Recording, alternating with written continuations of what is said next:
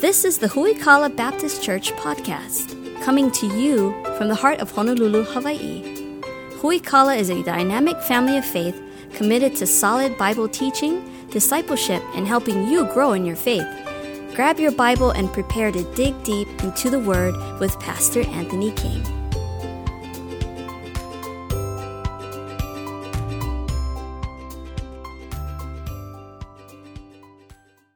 Romans chapter 8 is where we're at here today. You might think it's strange that we haven't really gone through the typical Christmas story uh, narratives that we find in the book of Matthew or the book of Luke uh, this year, because here's the thing Jesus is so much more than what took place in Bethlehem. And what took place in Bethlehem gives us the things that you and I enjoy as children of God. And we've been taking a look at that over the last several weeks. Today we're taking a look at uh, Jesus Christ has given you for Christmas his spirit. And so we'll take a look at that uh, today. Romans chapter 8, uh, we're going to start in verse number 1. There's a couple of verses as we go through Romans 8 that I'm going to ask you to highlight, make note of, that are really super important to us. Uh, and so we'll, we'll, call those out as we get through them uh, this morning. Romans chapter 8, we're going to start in verse number 1. There's therefore now no condemnation to them which are in Christ Jesus, who walk not after the flesh, but after the Spirit. Verse 1 is one of those verses. You should circle, star, underline. If you're using a mobile device, you should highlight this on your mobile device because it says this If you are in Jesus Christ, you do not face condemnation, punishment for your sin that's already been cared for by Jesus Christ Himself. Verse number 2. For the law of the Spirit is life of life in Christ Jesus have made me free from the law of sin and death. For what the law could not do, in that it was weak through the flesh, God sending his own Son in the likeness of sinful flesh, and for sin, condemned sin in the flesh, that the righteousness of the law might be fulfilled in us who walk not after the flesh, but after the Spirit. For they that are after the flesh do mind the things of the flesh, but they that are after the Spirit, the things of the Spirit. To be carnally minded is death, but to be spiritually minded is life and peace. Because the carnal mind is enmity against God, for it is not subject to the law of God, neither indeed can be. So they that are in the flesh cannot please God. Verse 8 is important because you need to understand this. When you're walking in the flesh, when you're doing the things that your sinful heart wants to do, you cannot please God. Verse number 9 is really important. I encourage you to circle star, it to memory. But you're not in the flesh, but in the spirit if so be that the Spirit of God dwell in you. Now, if any man have not the Spirit of Christ, he is none of his. And if Christ be in you, the body is dead because of sin, but the Spirit is life because of righteousness. But if the Spirit of him that raised up Jesus from the dead dwell in you, he that raised up Christ from the dead shall also quicken or make alive your mortal bodies by his Spirit that dwelleth in you. Therefore, brethren, we are debtors not to the flesh to live after the flesh. For if you live after the flesh, ye shall die. But if you through the Spirit do mortify the deeds of the body, ye shall live. For as many as are led by the Spirit of God, they are the sons of God. If you've not received the spirit of bondage again to fear, but have received the spirit of adoption, whereby we cry, Abba, Father. And the Spirit beareth itself witness with our spirit that we are the children of God. And if children, then heirs, heirs of God, and joint heirs with Christ, if so be that we suffer with him, we may also be glorified together. Several years ago, someone had given us a, a, gift card to a restaurant that was not necessarily a family, family favorite. It was just kind of one of those plain Jane American chain restaurants that you go to uh, to kind of appease everybody in the family. They got a little bit of this, a little bit of that, not really experts on anything. And so, for that reason, our family didn't eat there very often, but we had a gift card. And so, somebody had given us a gift card. I think it was 100 or $125. And so, uh, we were out as a family shopping or something like that, Angel said, Hey, we should totally grab lunch. And so we decided to grab lunch at this restaurant that's not a family favorite of ours because she said the magical words, We have a gift card. So the gift card again, probably $100, $125. And so we kind of went all out. Like, hey, we'll get an appetizer, uh, we'll order whatever we want on the menu. The kids can order, kids were ordering like Oreo milkshakes and things like that. We had dessert because you got a gift card. We got to get rid of it because we'll never come back here ever again. And so uh, we had a, a good uh, spread of food. Again, incredibly average. Would have never ordered this on our own, but we had a gift card, right? And so the lady comes in, uh, drops off our bill. My wife hands me the gift card. We slide it in there and slide it back to the, the waitress. And we're kind of sitting there waiting. And she comes back and she said, How would you like to handle the remaining balance on your bill? Well, the, how much was on the gift card? Well, there was about a dollar twenty-five on the gift card. Like one twenty-five, like one dollar and twenty-five cents. Yeah. Oh, okay. And so I'll pull out my debit card to now make an unplanned, unbudgeted transaction uh, at this restaurant that was incredibly average, that we would have never bought this stuff had we been paying out of our own pocket. And I look at my wife, who at this point is ghost white. And I said, Do you know what happened? And she goes, I do. And she goes, I think probably about a year or so ago, I took the girls out and we just had lunch together. And she goes, I totally forgot until right now. Great. Uh, and so we now have a policy that whenever you use a gift card, you carry a Sharpie with you and you write on the back the balance of the gift card that's actually left. And so never get into that mistake again. But let me just tell you this there's certain gifts that you get that will never run dry. That you'll never come up short. And one of those gifts that you get that you will never come up short is the gift of the Holy Spirit. He will provide everything that you need. He will sustain you. He will keep you. And He's going to keep you going when you can't keep yourself going. What a gift of the Holy Spirit. Now, it's important to understand before we jump into today's message by way of introduction that the Holy Spirit is a gift for every New Testament believer. And, and, again, it's important that when we talk that we define terms. When we talk about the Old Testament and New Testament, we're not simply talking about the divisions in the Bible. You might think that the Old Testament's the first few books of the Bible, and the uh, New Testament's the second half of the Bible. And, and while the Bible is divided that way, uh, that's the case. But the word testament means more than divisions or parts. The word testament actually means the word covenant. And so the Old Testament uh, details the old covenant that God made with his people, the children of Israel. The New Testament deals with the new covenant that God has made with all mankind. And so that's kind of the way uh, that it splits up. And so under the old covenant, which was basically identified by what we refer to as God's covenant with Abraham or the Abrahamic covenant. Abrahamic covenant had three parts a land, a seed, and a blessing. God says, I'm going to give you a land, I'm going to give you a, a, a nation uh, that will be come from you, and I'm going to, every man in world history will be blessed by you. Land, seed, blessing. That's the Abrahamic covenant. And from the Abrahamic covenant would then come uh, God's Levitical law that was given to uh, Moses, uh, Ten Commandments, and then on top of that, the book of Leviticus and again, uh, Deuteronomy. That was part of the Old Covenant or the Old Testament. Now, when you get to the book of Judges, per se, uh, the, there wasn't a person to rule Israel at that time. The Bible says there were no judges in the land at that time, and every man did what was right in his own eyes. And so God raised up judges that would basically point people in the right direction and speak on behalf of God and would judge things right from wrong. And so those judges would receive a special gift that no one else got, and that was the gift of, ready for it, the Holy Spirit. And the Holy Spirit would come upon these judges so that they could judge uh, in the Spirit of God. And then when they were done with their uh, judge duties, the Holy Spirit would then be taken from them. One of the most famous judges of the book of Judges was a man by the name of Samson. And Samson had a unique gift in his supernatural strength. And when he fought a thousand Philistines, the Bible says that the Spirit of God came upon him and he grabbed the jawbone of a donkey and killed 1,000 Philistines with his bare hands and a donkey's jawbone because the Spirit of God was upon him. And then when uh, Samson sinned against God, the Spirit of God left Samson. And then, if you remember the story of Samson at the end of his life, before he uh, took down the temple that he was in, the pagan temple that he was in, he prayed that God's Spirit would come back and would allow him one last time to perform a feat of supernatural strength. And he did so in his death. If you remember, then uh, the children of Israel wanted really badly to have a king. And God says, I don't want to give you a king. I want to be your king. But they wouldn't listen to God. And so God says, Fine, you can have your king. And they, uh, God anointed Saul as the first king of Israel. And Saul had the Spirit of God upon him to perform the role of the king of Israel. Saul sinned against God and disobeyed God. And God took his Holy Spirit from Saul and sent unto Saul what kind of spirit? Does anybody remember? An evil spirit, right? And so Saul no longer had the Holy Spirit, now he has an evil spirit instead. And then when David was anointed king, the Holy Spirit came upon David. And uh, while he was king, he had the Holy Spirit. If you remember, David sinned with Bathsheba. Then he wrote Psalm 51.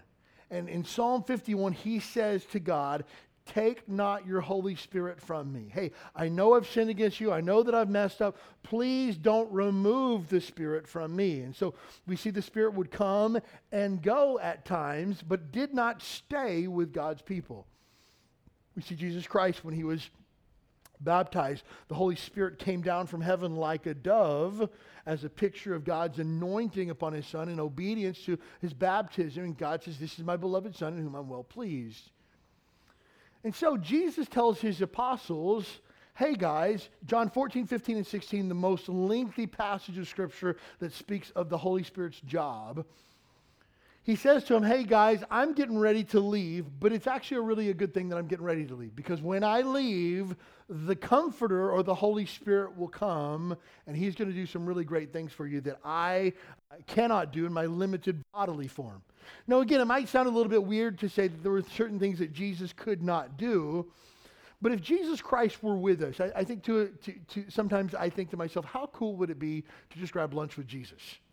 Like the apostles sit and had lunch with Jesus all the time, and they didn't think twice about it. How cool would that be for you and I to just sit and, grab breakfast with, with, Jesus? I'm sure drink, Jesus drinks coffee. I'm sure he doesn't drink it black because people who drink black coffee are psychopaths. Uh, but can you imagine just like sitting down with the Word of God and just talking about life? And so sometimes I look and, and see, wow, they had such a gift that they didn't even realize at the time, no doubt. But here's the thing if Jesus came and I said to you, like, hey guys, Jesus is going to come and, and, preach this morning at Huikala, and afterwards you can hang out and ask any question that you want. Man, what, how awesome would that be, man? Sit and ask Jesus any question that you want. But if you're like me, after Jesus left, you'd be thinking to yourself, like, oh, I totally should asked him this the other day. I, I totally forgot that. Or you would ask something dumb like, did Adam have a belly button or something like that. Uh, and so you wouldn't ask the real important stuff. And so that that face to face interaction would be so limited. But what if Jesus' spirit lived inside of us and never left? What if we could lean on God's spirit at any time that we needed, in any situation necessary? What if we had a gift inside of us that was greater than the physical presence of Christ? That's what Jesus is saying to us. And he said, I'm going to give that gift to every single new covenant, New Testament believer. So if you have been saved or born again, you've been adopted into the family of God, and inside of you today, you have the Holy Spirit of God inside of you.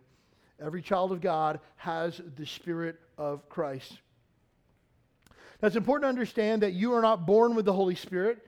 You are not born a Christian. You're not born into a Christian family. The Bible says that we're all born into the family of the devil, uh, that the devil's our father. We're born the children of wrath, the children of disobedience. We're all born sinners. We're born, Romans chapter 5 says, the enemies of God. That none of us are born Christians. You might have been born into a family that attended church or a family of parents who were Christians, but that does not make you a Christian by nature. You're born a sinner by nature and the Spirit of God is not in you. And the Bible says that all of us have sinned against God, and our sin has a price tag associated with it. Because I've sinned against God, because you've sinned against God, we deserve God's punishment. And God's punishment for our sin is a little bit more than sitting in timeout or a little bit of a spanking. The Bible says the wages of sin, the, the consequences of your sin is death not just a physical death, but a spiritual death as well. There's coming a day, one time, when you and I, the Bible says, we'll all stand before God in judgment. It's appointed unto man once to die, after this, the judgment. And you'll stand before God one day, not based on how good of a person you are or how bad of a person you are. You'll stand in judgment before God, and the question will be who is paying for your sins? And if the answer is you, there's one way that you can pay for your sins, and that is hell for all of eternity.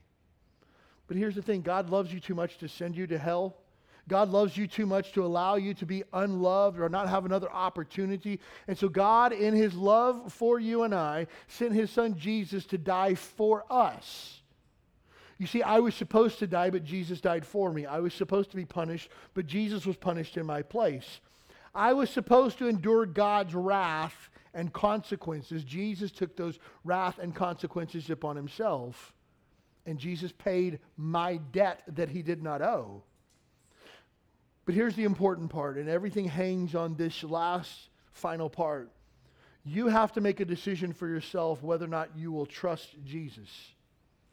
Friend, if you say, that's fine, I'll work out my sin when I get to, to, to heaven, I'll talk to God about it man to man. I can tell you how the conversation ends, and you'll be cast into hell for all of eternity.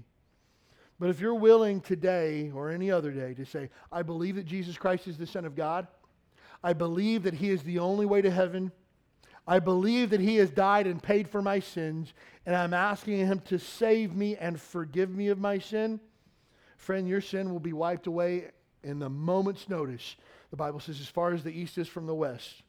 And now you're no longer an enemy of God, now you are a child of God. And so for you, for me, there must be a time, a date, a place where we put our faith and trust in Christ as Savior.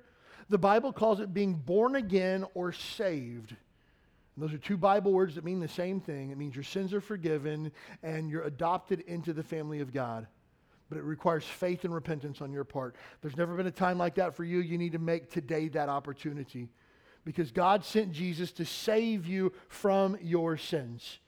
And faith and repentance is the only way that you get there. But here's the awesome part.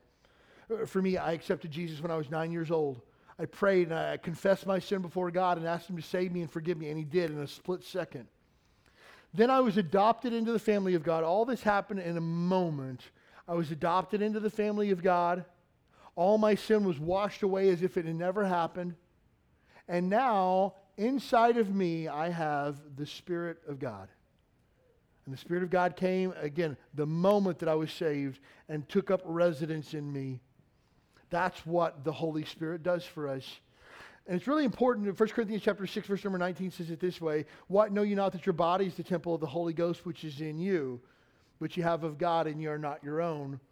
If you remember last week, we talked about how the temple was where God's Spirit would come down and dwell with his people in the Holy of Holies. The Ark of the Covenant, the mercy seat, God's Spirit would come down and dwell.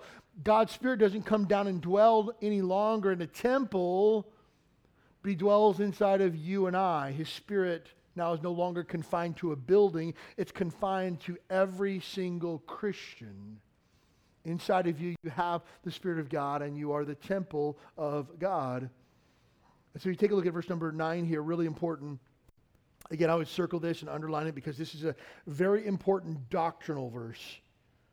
But you're not in the flesh, but in the Spirit, if so be that the Spirit of God dwell in you. Now, if any man have not the Spirit of Christ, he is none of his.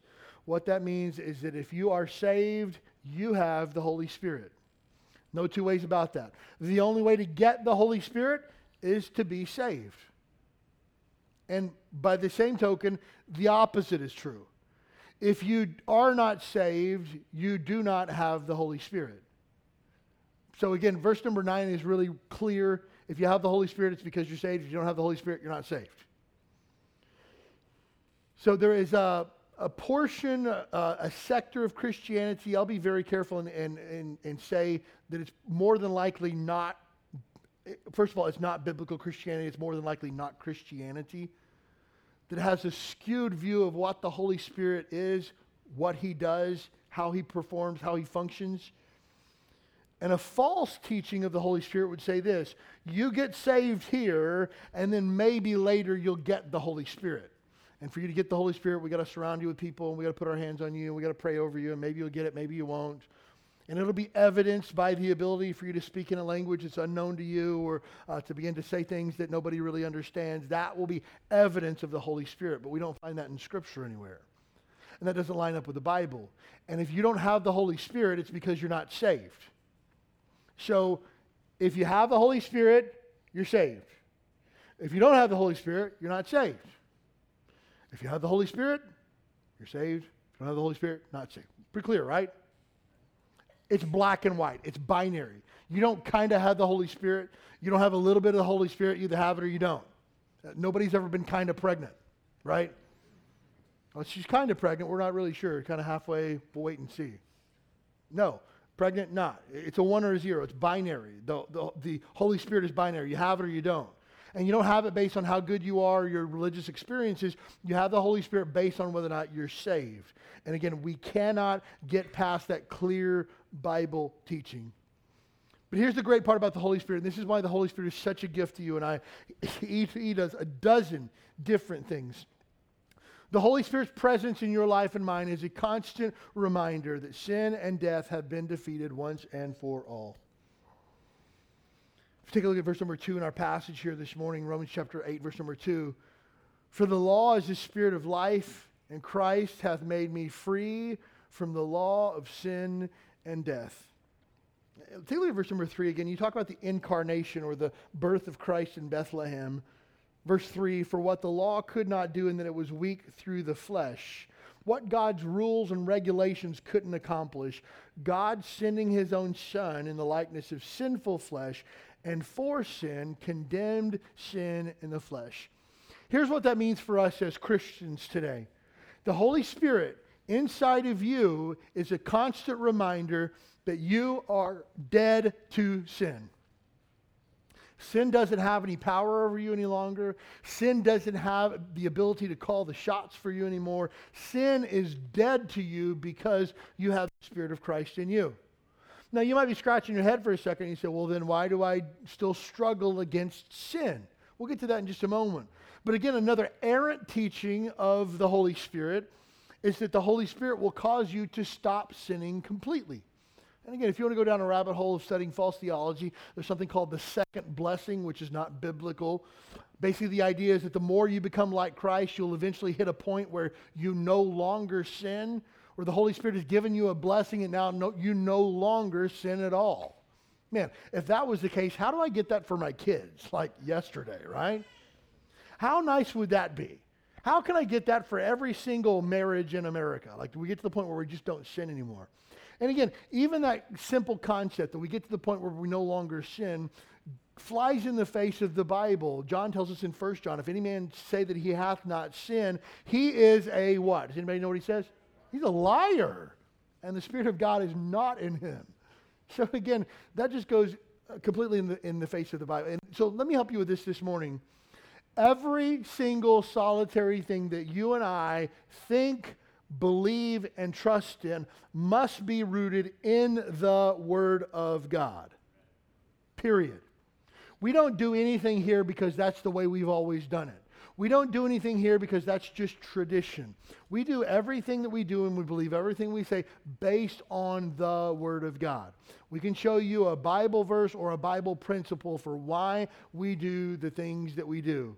And so we can't say things like, well, my old church used to believe that. Well, your old church might have been wrong if it wasn't following Scripture.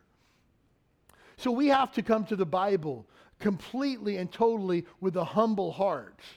And this goes for every single one of us. We come to the Bible with a humble heart saying, God, if I'm not right, would you please change me? God, if there's something here in my life that's not right, would you fix it?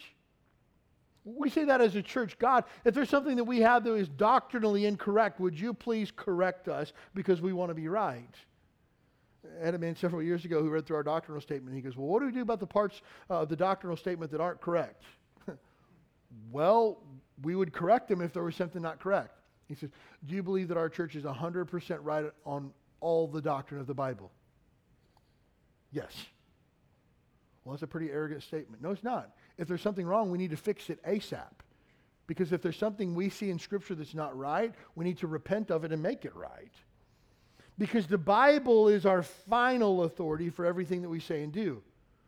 The problem comes when some people view the Holy Spirit through the lens of experience as opposed to the lens of the Bible.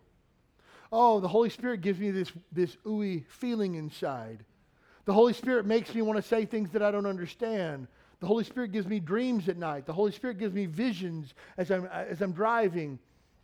I was driving the other day and the Holy Spirit overcame me and I saw a unicorn jumping over a rainbow and I knew that that was God's promise to me that everything was going to be okay. Yeah. The Holy Spirit doesn't work that way.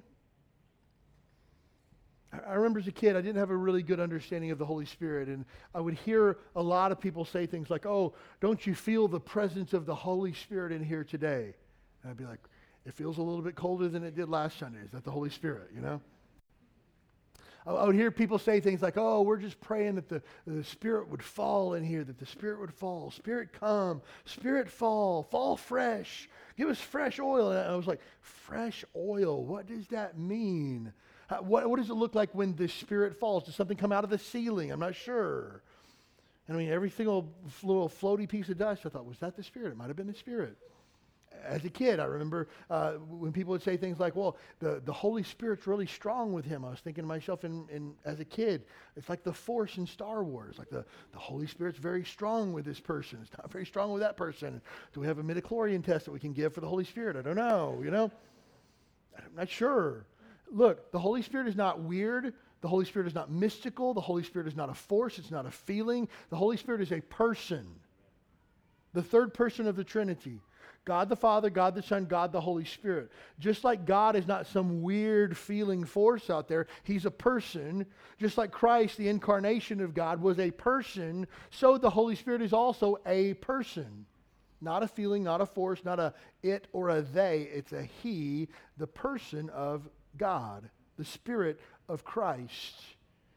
And so, again, it's important that we go back to the Bible and say, what does the Bible say about the Holy Spirit? And the Holy Spirit tells us that we no longer are subject to our sin, and death no longer has power over us. I, I am constantly amazed by Christians who tune in to the news or scroll their social media feed to find out what they're going to be afraid of this week.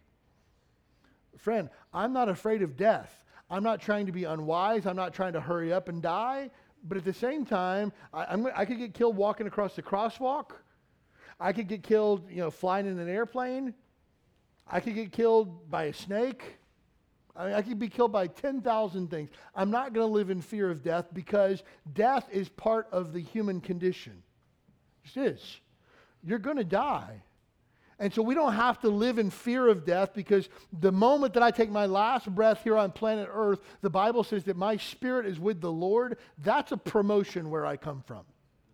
So I'm not going to live in fear of sin. I'm not going to live in fear of death because the Holy Spirit with me says that Christ has already conquered those on my behalf. Now, again, please understand, I'm not saying that you should drive 90 miles an hour without a seatbelt. I'm not saying that you should walk on the red hand in the crosswalk. I'm telling you to be wise, but don't fear death. Because Jesus has already defeated death on our behalf. Our spirit is constantly at war, though, against our old carnal flesh. Again, I wish it were so nice that when we got saved, we no longer sin. But the Bible says your spirit will fight against your flesh every single day until the day you die. And when we talk about your carnal flesh, this is the part of you that is completely depraved. This is the sinful part of you. This is the part of you that's proud, puffed up, thinks that there's somebody, gets bent out of shape when things don't go your way, gets constantly angry at the drop of a hat, thinks negative things towards other people, just want what you want, greedy, ugly, nasty, fleshly, carnal. That's who we are at the core of our being. You see, we're a three part being. We talked about this a few weeks ago, but by way of review, it's really important to, to, review. First of all, there's our physical being. That's what you see on the outside. This is our physical manifestation, our body. Inside every person is a soul. This is their emotion. This is their personality. This is what makes you you. And your soul will spend eternity somewhere someday, whether it be heaven or whether it be hell. And that part of your being is just part of you. The third part of you is the really important part. That's your spirit. And your spirit is born dead. And so when you're born into this world, you have a physical body that's alive. You have a soul that is alive and wants to be expressed and wants to feel. But then you have a part of you that's born dead. The Bible says we were born dead in our trespasses and sin. And so when you were born, you were born as basically two thirds of a real person. And you, throughout your life, depending on when you find Jesus, will constantly look for the part of you that's missing. And the world tries to shove everything in the part of them that's missing. There's 10,000 things that you could chase to try to find fulfillment and satisfaction, but the problem is you can't find it because part of you is dead. And the Bible tells us in Ephesians chapter 1 that when we put our faith in, I'm sorry, Ephesians chapter 2, when we put our faith in Jesus Christ as Savior, we were made alive together with Him. That our spirit was quickened or made alive, and now a part of us is alive that was previously dead. And so when we talk about our flesh, our flesh is the worthless, sinful, destructive part of us, that has to die. The Apostle Paul says here in Romans, I know that in my flesh dwelleth no good thing. Paul goes on to say this I know what I shouldn't be doing, and those are the things that I do. I know the things that I should be doing, and those are the things that I don't do. Because my flesh wars against my spirit. And so the Bible tells us that our flesh must be put to death. Take a look at verse number 13 in our passage here this morning. For if you live after the flesh, you shall die, but if you through the Spirit do mortify the deeds of the body, you shall live. That word mortify means to kill or to put to death. That carnal, fleshly man that lives inside of every single one of us, you need to hunt him down and kill him. He needs to be put to death. He needs to be assassinated. And here's the thing that you're going to find the second you put that guy to death, he's going to raise right back up, get breath in his lungs, and take off running again. And this idea of killing the deeds of the flesh is a daily ritual that you and I must do. Because our spirit and our flesh cannot coexist one has to give way, one has to yield, one has to die. And so when we talk about our flesh, our flesh is, is no good. Jesus says in John chapter 6, verse number 63, it's the spirit that quickeneth, the flesh profiteth nothing. The words that I speak to you, they are the spirit and they are life. But you see, our spirit is empowered and made alive by the Holy Spirit, and this is the part of our being that has communion with God. Your spirit once made alive, again, by being saved or born again, your spirit now is alive and you now have a connection with God because His spirit is in you. Not only has a part of you awakened that was previously dead, now God lives in you by His spirit. And now we have a connection to God that we never had before. Has been several years ago in a church. He got saved on a, a Sunday morning at the time, he was living with his girlfriend. They were living in an adulterous sexual relationship. And he called me on a Thursday, four days after he got saved. He says, Pastor, I got to meet with you today. And I said, okay. And so he came by the, the church here and we sat down and talked for a bit. I said, hey, man, tell me what's going on. He was like, I don't know. I, I do not know what's going on. He goes, I'm telling you this. Like, every time I sin now, I get sick to my stomach and I feel like I want to throw up.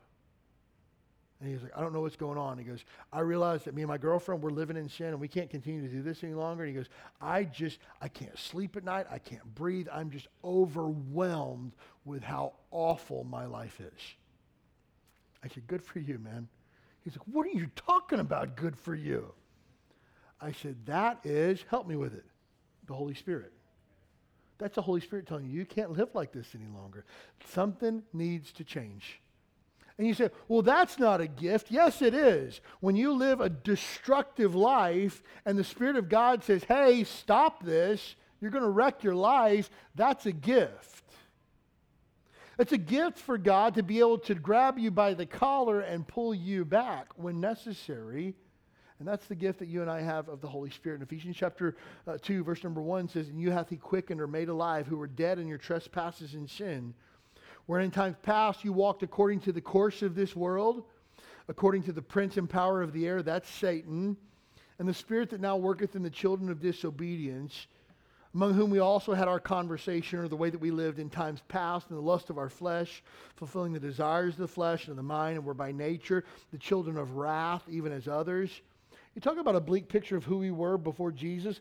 We were dead we were walking according to the course of the world. We were walking according to Satan's plans.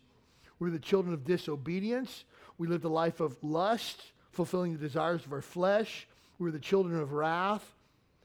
Here's why I love the Bible.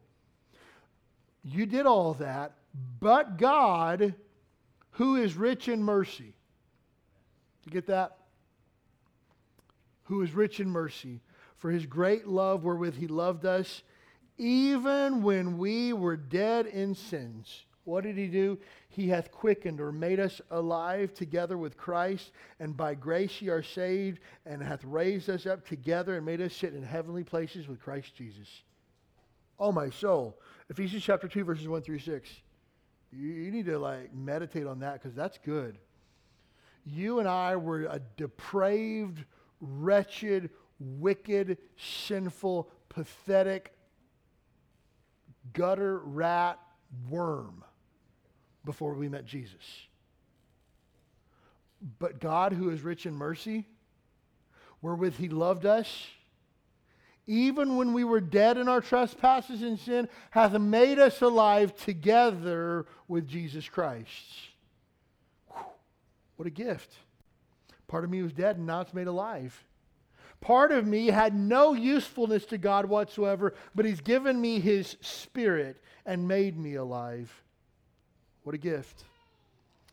But you see, living in the Spirit, that's a daily decision to yield to the Spirit of God.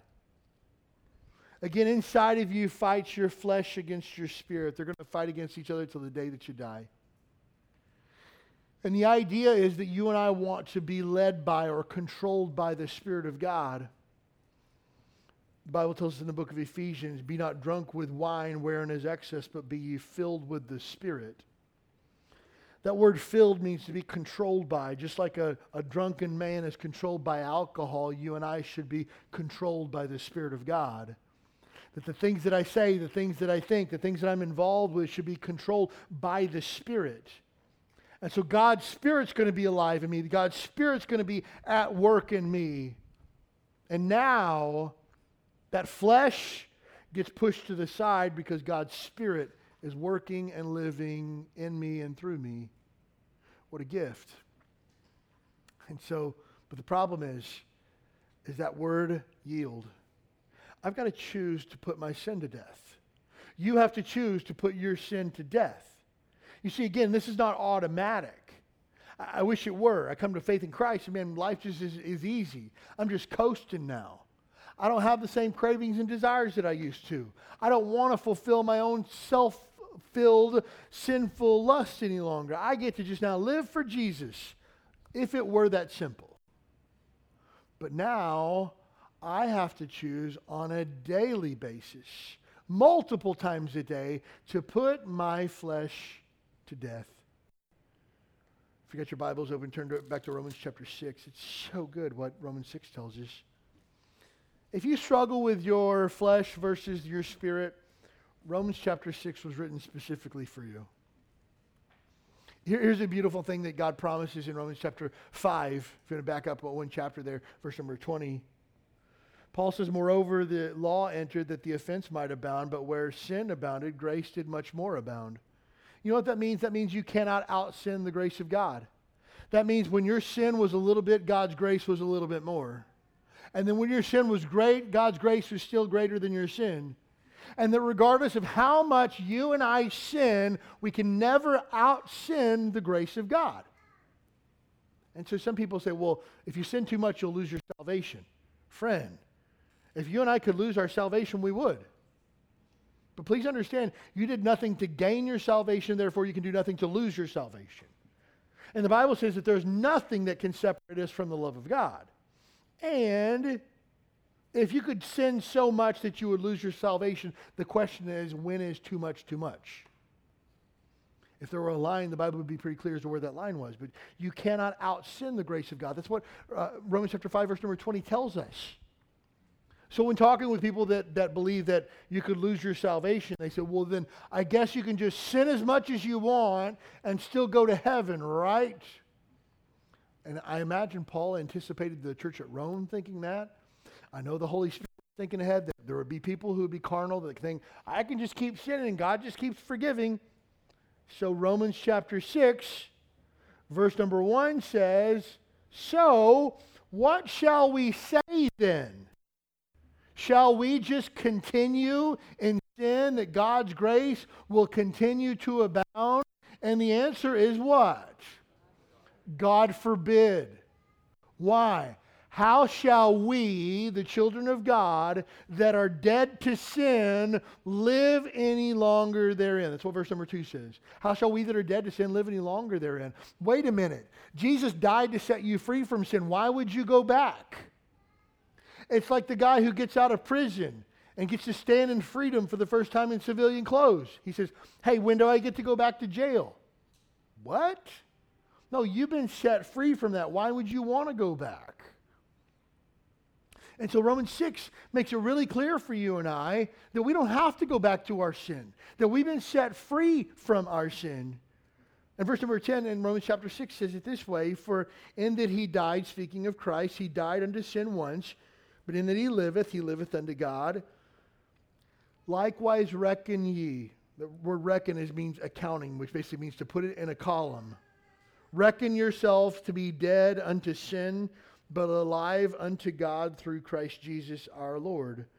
Let not sin, therefore, reign in your mortal body, that you should obey the lust of the flesh thereof. You need to make a decision that you're dead to sin. Oh, Pastor, I'm just continuing to struggle with sin. It's just got a hold on me. Then you need to determine that you are dead to sin. Well, I just, I, I can't stop sinning.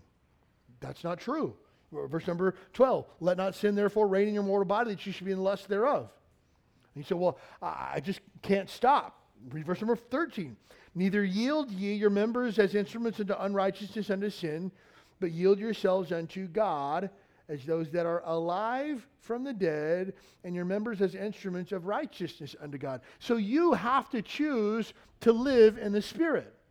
I've got to choose to kill my flesh and be alive in the Spirit. So you have to choose to live in the Spirit. Totally up to you. But verse number 14 has a really important, I'm sorry, verse number 13 has a really important word in it. That word is yield. That means the choice is yours. Will you choose to live in sin or will you choose to live in the Spirit? Totally up to you, but you got a choice to make. And friend, if you are a child of God, you've been saved, born again, redeemed by the blood of the Lamb, and you continue to live a lifestyle of sin, that's 100% on you. Your choice that you've made. Because this promise in Romans chapter 6, verse number 14, for sin shall not have dominion over you if you're not under the law, but you're under grace. You continue to sin, 100% your choice. You don't have to sin. Sin no longer has power over you unless you give it power. And the only reason you continue to go back to your sin again and again and again is because you choose to. 100% on you. Because the Holy Spirit is inside of you. And it's again a continual reminder that sin and death have been defeated. You have a choice, according to verse number 13, to yield to the Spirit instead of yielding to your sinful flesh. Choice is totally up to you. And so, it's been said before if you have two dogs in a fight and you starve one of them for two weeks and you feed the other one really well for two weeks, which dog is going to win? And the answer is the one that you feed the most. Show the same as your spirit and your flesh. If you feed your flesh six days a week, I'm constantly uh, indulging in sinful lifestyle. I'm constantly listening to music that draws my heart towards this world and away from God. I'm engaging in entertainment, whether it be movies or music or television shows that pull my heart away from the heart of God. I'm continually surrounding myself with people who don't share the same values that I do, that continue to talk about their lifestyle of sin and live a lifestyle of sin. And then I'm going to show up on church for a couple of hours on Sunday, and hopefully my spirit will be strong. I'm just telling you, it won't. You'll lose every single time, and you'll be steamrolled by the world. And then people cry like, oh, I just can't do the Christian life. It's so hard. No, it's not hard. Jesus says, my yoke is easy my burden's light. You've just chosen to feed your flesh. So what do I do, Pastor? You starve your flesh and you feed your spirit. Cut out all that negative influence in your life because it's not helping you any. Feed, feast on the Word of God. I'm not talking about reading a verse before you walk out the front door. Look, if all you get is a verse uh, uh, out of the Bible a day, it's better than nothing. It's like, should I skip breakfast or eat an apple? You should probably eat an apple, but it's not going to last you the rest of the day. You need to feast on the Word of God. You need to dig deep into it. You need to surround yourself with other Christians that are going the same direction that you are. You need to find some people in your life that would be willing to pour into you and invest in you and mentor you and help you to be a man or woman of God. You need to find those areas that are pulling your heart away from God and cut it off. For me, I made a decision probably three years ago. I'm done with social media. It's just not my thing. Because I found that social media, for me, and again, maybe you're, you're, you're spiritual enough that you can handle this. I can't. I'm just confessing my sin before you. I can't. I compare my life to every single person that I see on social media. Everybody. Oh, look at them. They got to take a vacation there. I've never taken a vacation there before. Oh, they got to go to Disney. I haven't get, gotten to go to Disney in a long time. Oh, look at them. They're in Southern California eating tacos. There's no good tacos in Hawaii, you know? Everything. Comparison. Oh, look at their kids. Their kids are playing in the forest and are throwing, throwing fall leaves in the air. My kids haven't ever even seen fall leaves before, right? And how their kids laughing and smiling and having fun. My kids fight and bicker all the time, you know? Constant comparison. Uh, and I look again, I look at other guys that, that, are pastors. Oh, why is their church bigger than our church? You know, why do they have, you know, this and, and, we don't? Why is that guy a better preacher than I am? You know, why is that guy, you know, I know that guy. He's a fake and a phony and a hypocrite. Here he's acting on the, and just like, it consumed me to the point that it was drawing my heart away from God and to the things of this world. You know what I had to say? I'm done with it. I can't afford it. It's not good for me. And you know what?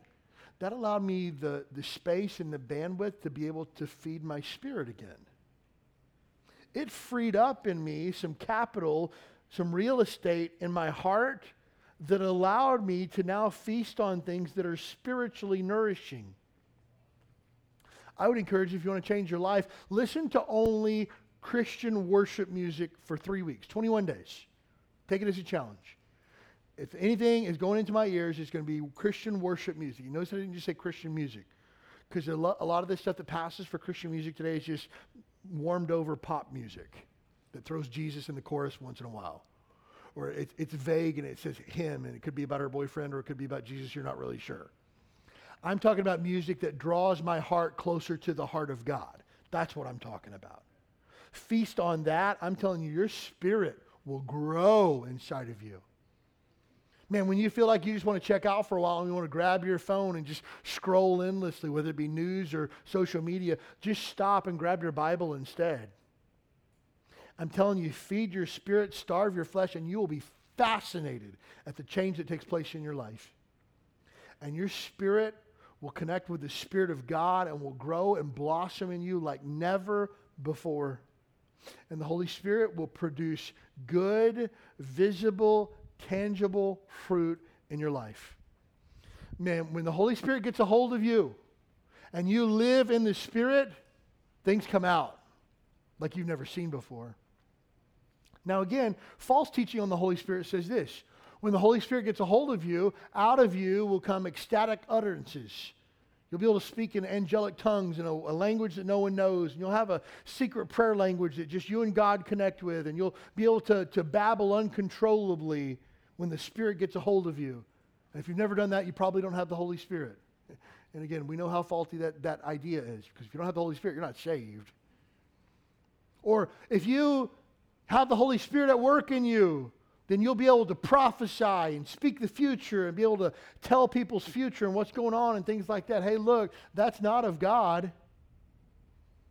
We don't need words of prophecy beware of any church that says we need a fresh revelation from God. Hey, look, God's already given his revelation in 66 books. It's done and settled forever in heaven. We don't need a fresh revelation. We might need a, a fresh look at God's old revelation, but we don't need a fresh revelation from God. Beware of phrases like that. I had a guy one time says, Oh, Pastor, God gave me a word of prophecy for you. Hmm red flags, red flags.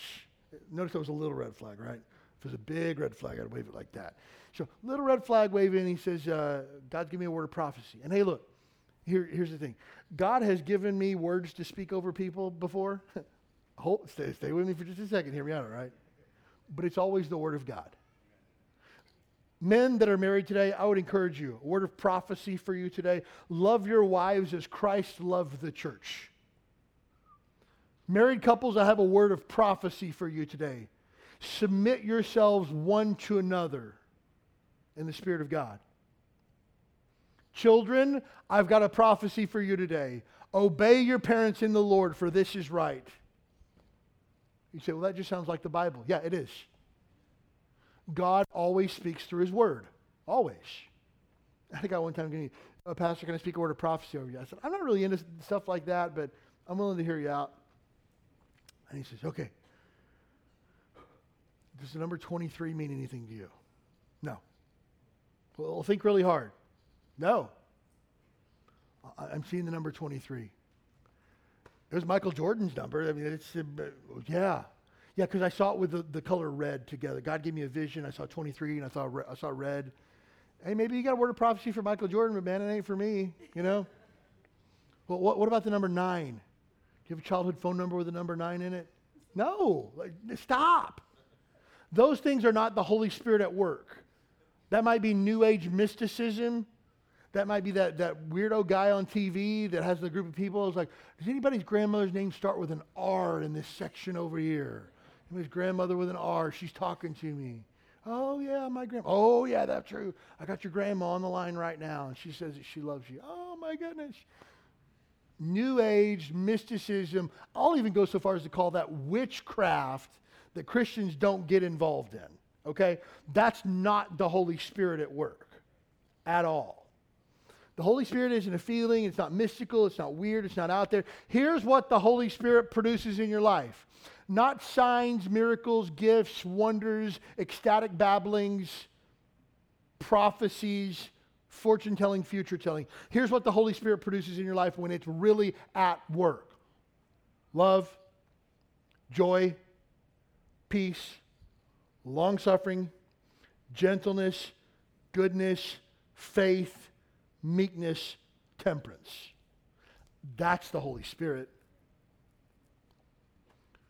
Well, that's a great list. Where'd you get that? Galatians chapter 5, 22 and 23. Write it down, commit it to memory.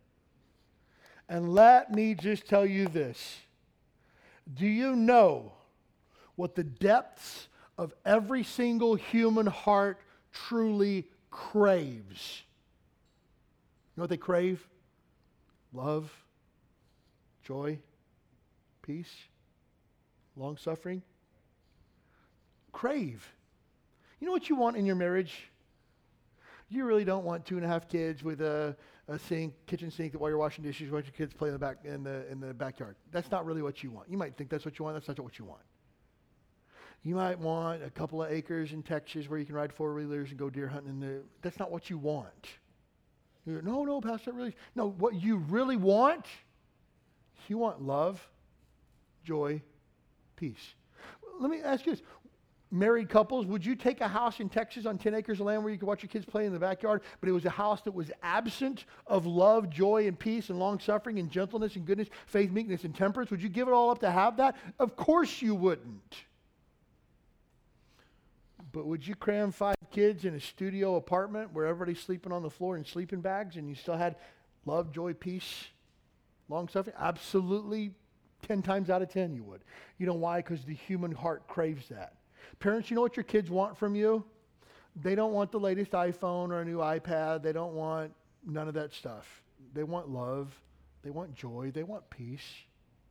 They want long suffering. Husbands, you know what your wives want? They want gentleness and goodness.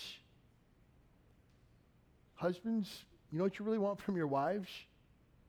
Meekness, faith, faithfulness, temperance.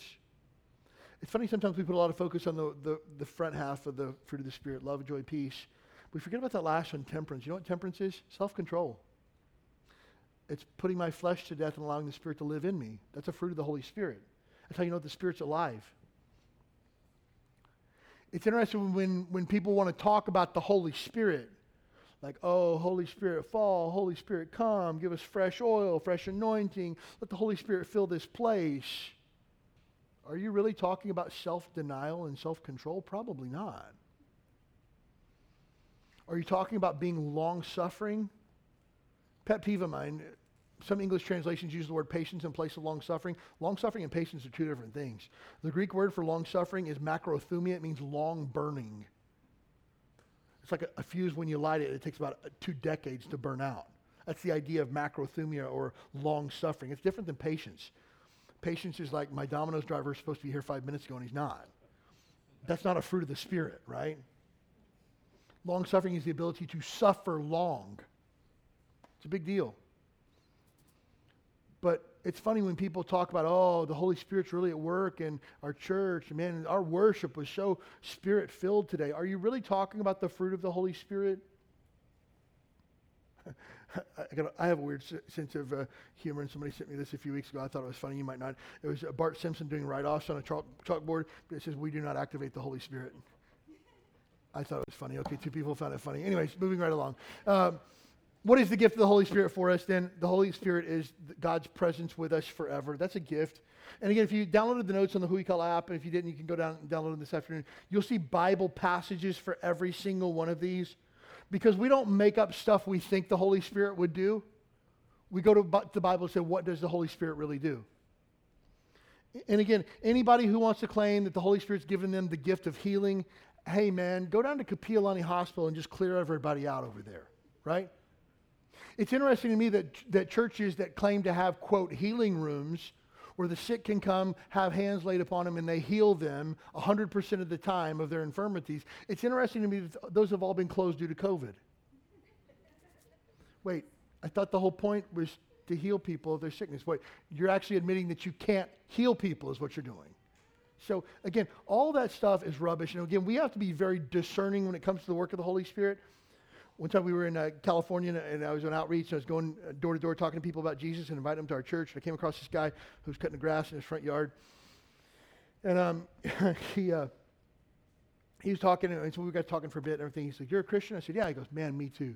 Me too, brother. Great to, great to see another Christian out getting the work done today. Said, Good. And he, he had this necklace on, had like a, like a little glass thing. he says, Hey, man, um, this, I just got this. He said, This is olive oil from Jerusalem. Okay. He said, Could I anoint you with oil and pray over you? Nope. What do you mean, no? No, not going to happen. Why? Why would you want to do that? Because I want God's Spirit to be upon you. God's Spirit's already upon me. I have the Holy Spirit. I got saved. I got. I want more of God's Spirit. I got hundred percent of the Holy Spirit when I got saved. I don't need more of the Spirit. Well, brother, I just feel like like anointing the oil is something that Christians should do. Okay, the Bible talks about that. God anointed kings in the Old Testament. You and I are not kings, and we, therefore we're not anointed as kings. Secondly, the Bible talks about anointing with oil. Where? The book of James for people that are sick. And bro, uh, my health is a one, 100% a okay. So you're not going to anoint with oil. You want to pray together? I'd be happy to, to pray with another brother in Christ, but I'm not going to get anointed with oil. You know why? Because it's not biblical. But, brother, this is from Jerusalem. It could be from, from South Central LA. I don't care. I'm not getting anointed with your oil today. Why? Because it's not biblical. That's not what the Holy Spirit does. That's not how the Holy Spirit functions. So again, we got to go back to the Bible. The Bible says that God's Spirit is His presence with us forever. It's God's comfort for us. He's called the Comforter. The job of the Holy Spirit is to teach us what Jesus says and to remind us what Jesus has said and point to and speak of Jesus. Again, Bible verses for all these, John 14, 15, and 16 is where the bulk of this is found. But please understand this. If, if this hurts your feelings, I'm sorry. Talk to me afterwards and we can sort it out. If you have a religion that calls itself Christianity, that takes the focus off of Jesus Christ and places it upon the Holy Spirit. That is not a biblical Christian religion. So, well, how can you say that? Because Jesus himself said this the Holy Spirit will not speak of himself, he'll only speak of me. And the job of the Holy Spirit is not to glory himself, but to glorify me. The Holy Spirit's not to speak of himself, but to remind you of all the things that I have said and all that I have taught you. So Jesus himself says the Holy Spirit does not want center stage, does not want the spotlight, simply wants to reflect it back to Christ. So you go to a church that is, speaks all about the Holy Spirit but nothing of Jesus, that is not biblical Christianity. You have churches that focus on signs, miracles, and wonders and supernatural sign gifts to the neglect of the gospel that saves sinners. That is not a biblical Christian religion. Harsh, but true. I'll say amen to that. Amen. Next, it's the job of the Holy Spirit to point out and to convict of sin, righteousness, and judgment. It's the Holy Spirit's job to make us holy. It's the Holy Spirit's job to guide us into all truth and away from error. It's the Holy Spirit's job to redirect our focus back to Jesus. The, the Holy Spirit's at work in you. Have you ever came across something that called itself Christian and you were like, ah, I don't know about that. That seems kind of fishy to me. That's the Holy Spirit at work. You're flipping through channels trying to find something to, to watch on TV. And you see some preacher that says, put your hand on the screen and feel the Spirit of God come through the screen. And you go, that's a bunch of garbage. And you flip the channel. But meanwhile, thousands of people nationwide are putting their hands on the television screen. What's the difference? You have the Spirit of God, they don't. They don't know any better. And it's not that these people are stupid, it's that spiritual things are spiritually discerned, and they don't have the Spirit of God. So again, we don't look at people like that and go, well, what a bunch of idiots. They're probably not saved, and if they are saved, they don't know the Spirit of God because He hasn't led them to truth and away from error. If you've ever heard a, a preacher say something, you're like, ooh, that didn't sit right with me. I should go investigate that in the Bible. That's the Holy Spirit challenging you. And I might have said something today that you're like, ooh, I don't know how I feel about that. Maybe that's the Holy Spirit showing you that something isn't right, or maybe it's showing you that something is right and you need to investigate further. But the Holy Spirit's job is to guide you to truth and away from error. Next, it's the job of the Holy Spirit to glorify Jesus. It's the Holy Spirit's job to give us power to share our faith. Acts chapter 1, verse number 8. You shall receive power after that. The Holy Ghost has come upon you, and ye shall be witnesses of me. It's the Holy Spirit's job to give believers, uh, to help believers to pray when they cannot. What a gift of the Holy Spirit that when I sit down and I'm so overwhelmed that I can't even pray, that the Bible tells us in Romans chapter 8, verse number 26, that the Spirit makes intercession for us when we don't even have the words to say. And it's really important to notice that if you have, it's your Bible open to Romans, turn over Romans chapter 8, verse number 26. I want you to see this.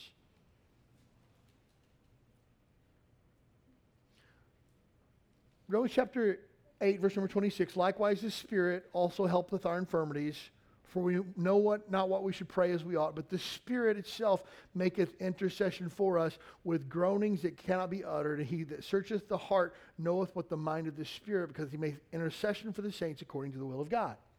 What that means is that when you and I sit down to pray and we don't even know what to say, the Spirit has got it for us. Hey, I'll take it from here, I'll pray on your behalf.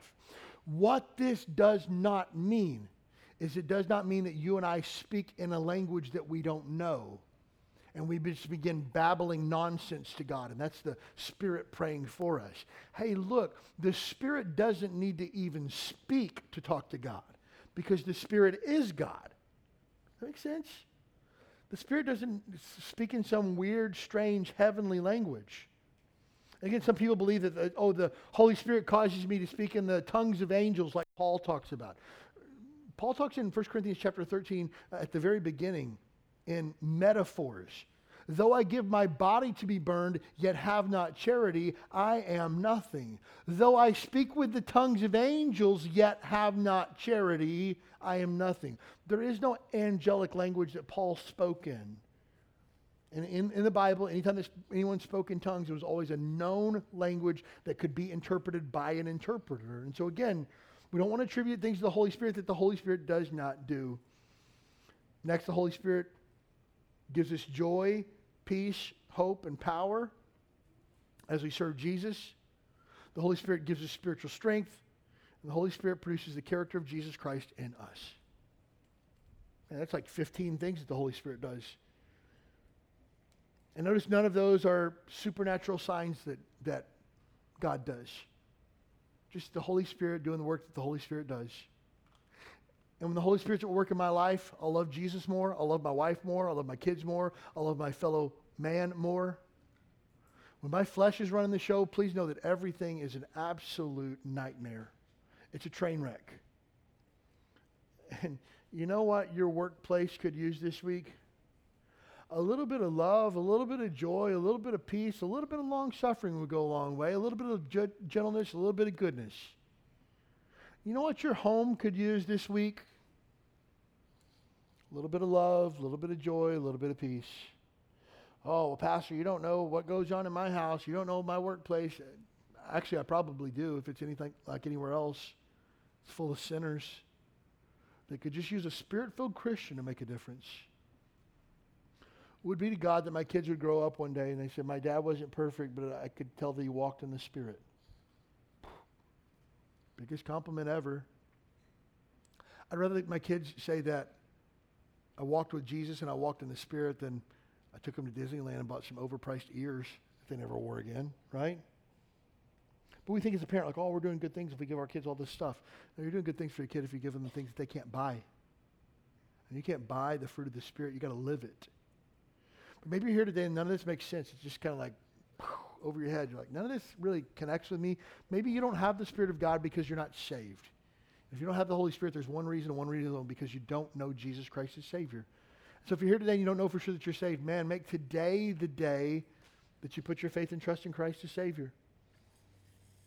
But if you're here today and you're a Christian and you know you have the Spirit of God living inside of you, I want to challenge you to live a spirit filled Christian life this week.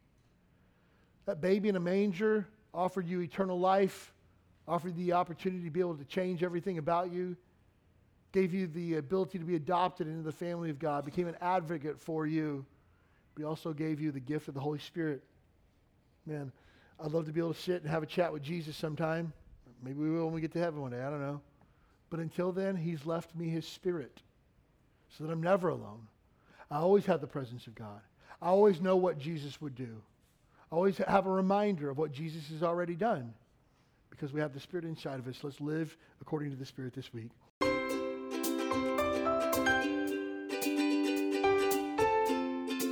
Thanks for joining us for the Huikala Baptist Church podcast. We'd love to have you as our guest this Sunday morning at 10 a.m. You'll find exciting classes for your keiki, a welcoming church family, and a message from the Bible that's sure to encourage your heart. Join us this Sunday. You belong here.